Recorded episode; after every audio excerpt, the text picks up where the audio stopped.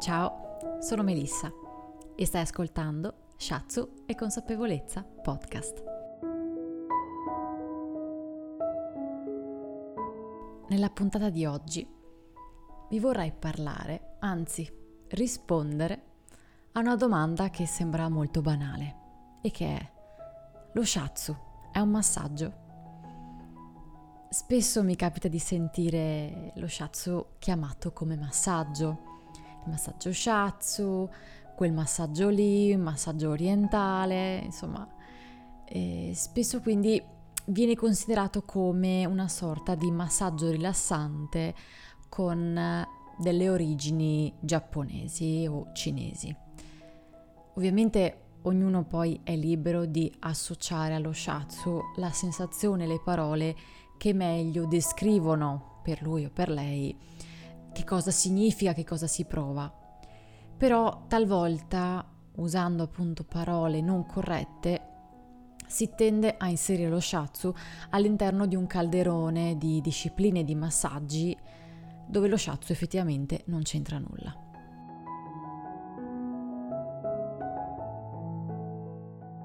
Allora, partiamo da una domanda molto semplice. A che cosa pensiamo quando sentiamo la parola massaggio? Beh, allora, se devo pensare io, sicuramente a qualcuno che si prende cura di me. Poi magari immagino un posto tranquillo, silenzioso, magari con una bella musichetta in sottofondo. E poi sicuramente delle mani calde, delle mani avvolgenti, delle mani anche esperte che sanno premere nei punti giusti. E infine, beh, è un momento per me, per il mio benessere, per il mio corpo che magari ha reclamato attenzione, magari ha reclamato ehm, bisogno di doversi rilassare, di doversi fermare, ha bisogno magari che in certi punti venga più stimolato. Insomma, a volte può essere un momento legato al piacere, ma più spesso, almeno così mi capita di vedere, è legato alla necessità. Ecco, lo shiatsu ha sicuramente tutto ciò come base di partenza e io per prima mi prodigo affinché la persona che ha chiesto il mio supporto, il mio aiuto, trovi uno spazio adatto alle sue esigenze. Ma da qui in avanti lo shiatsu si differenzia molto rispetto a un massaggio rilassante.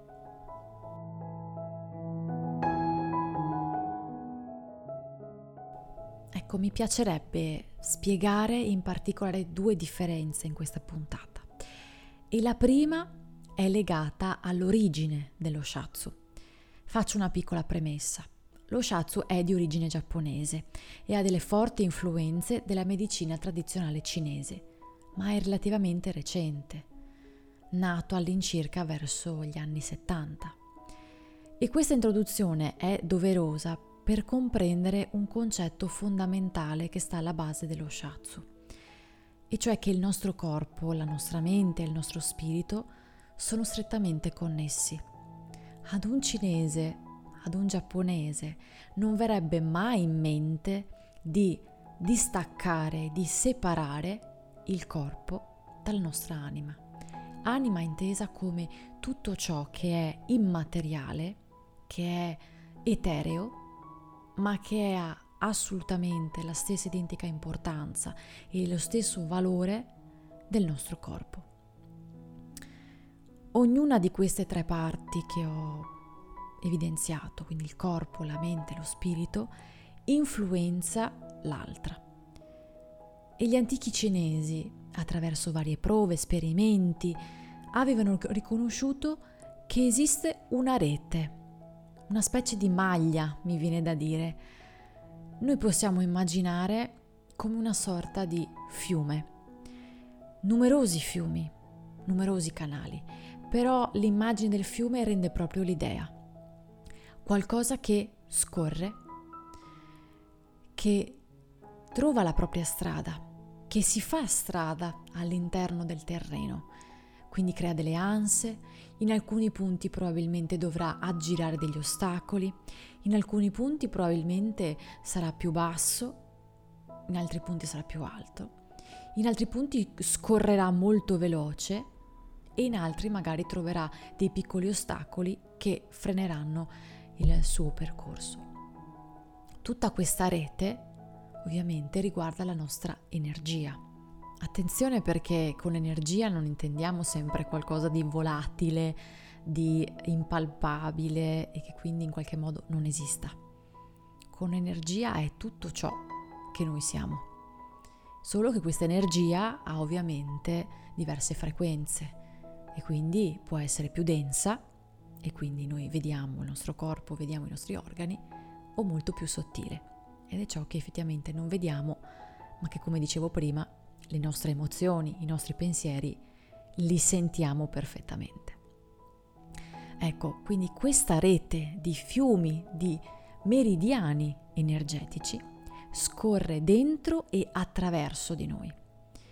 E questi, questi canali, questi meridiani, integrano queste tre parti di noi, che in realtà è un'unica parte, solo che noi occidentali facciamo prima a distinguerle.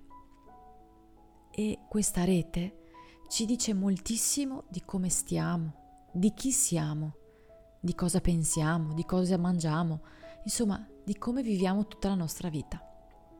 E di conseguenza quindi, attraverso lo shatsu, ci aiutano anche a vedere cosa ha causato il nostro malessere. Ci aiutano a vedere i nostri disagi, i nostri malesseri, le nostre malattie da un punto di vista diverso.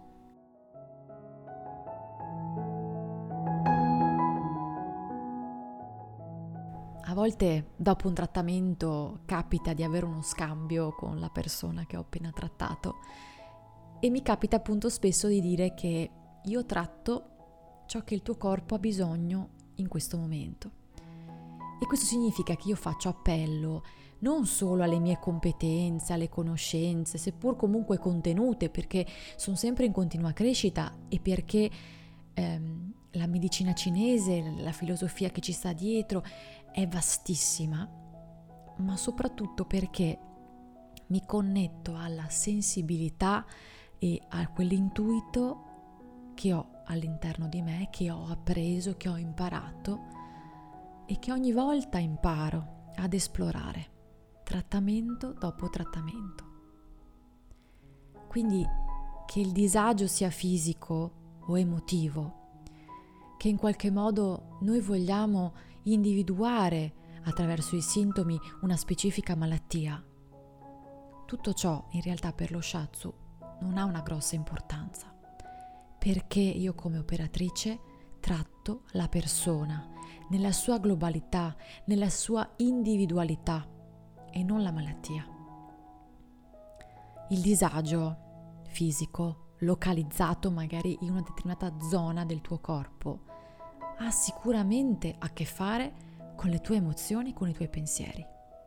Non è spuntato lì a caso, magari per darti fastidio, per frenarti. I tuoi sintomi sono comparsi per farti sapere che il tuo corpo, quindi in realtà una parte di te, ha necessità che tu ti fermi, che tu ti ascolti, e non è lì per renderti la vita più angosciante, più ansiosa o più fastidiosa di prima.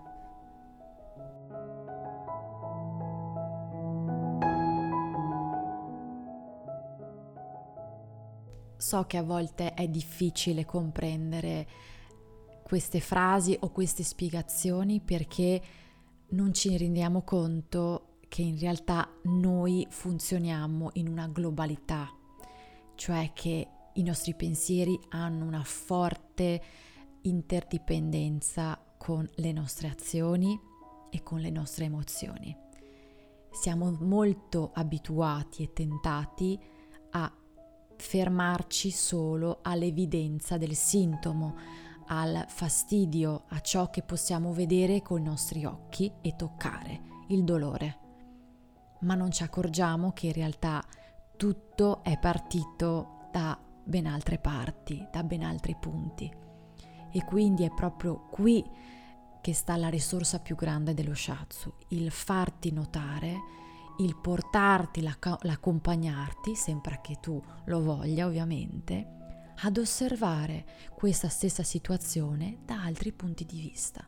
e magari decidere che cosa ne vuoi fare.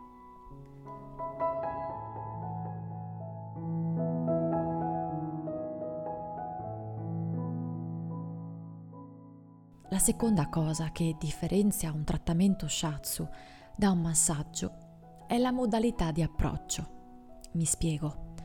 Come strumenti corporei non ci sono manipolazioni, frizioni o impastamenti. Non è un massaggio perché non viene fatto sulla pelle nuda della ricevente e non usiamo neppure oli o creme, ma utilizziamo delle pressioni fatte con i palmi e i pollici delle mani, a volte anche con i gomiti e le ginocchia, e vengono effettuate sulla persona vestita. Ma l'aspetto ancora più importante è che proprio perché come operatori ci approcciamo a tutta la persona e non al suo singolo pezzo, si instaura una vera relazione con te dapprima andando a sentire e a premere le zone che hanno richiamato la tua attenzione. E poi però continuando un percorso, un viaggio a due, così mi piace chiamarlo, che indicherà ad entrambi, trattamento dopo trattamento, dove tu hai maggior necessità di sentirti, di ascoltarti, di dare un senso a quello che ti sta succedendo.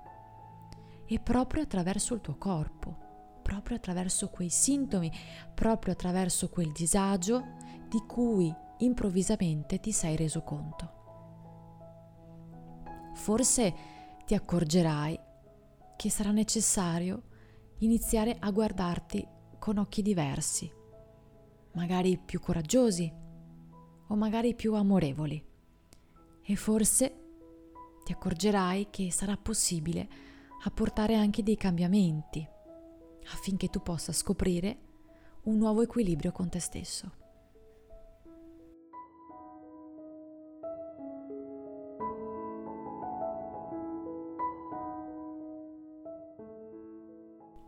Questi erano solo due esempi delle differenze tra lo shatsu e un massaggio. Se ti interessa sapere qualcosa in più o se vuoi leggere qualche altro articolo che scrivo settimanalmente, puoi seguirmi su shatsueconsapevolezza.com. Ti ringrazio per avermi ascoltato e ci vediamo al prossimo podcast. Ciao!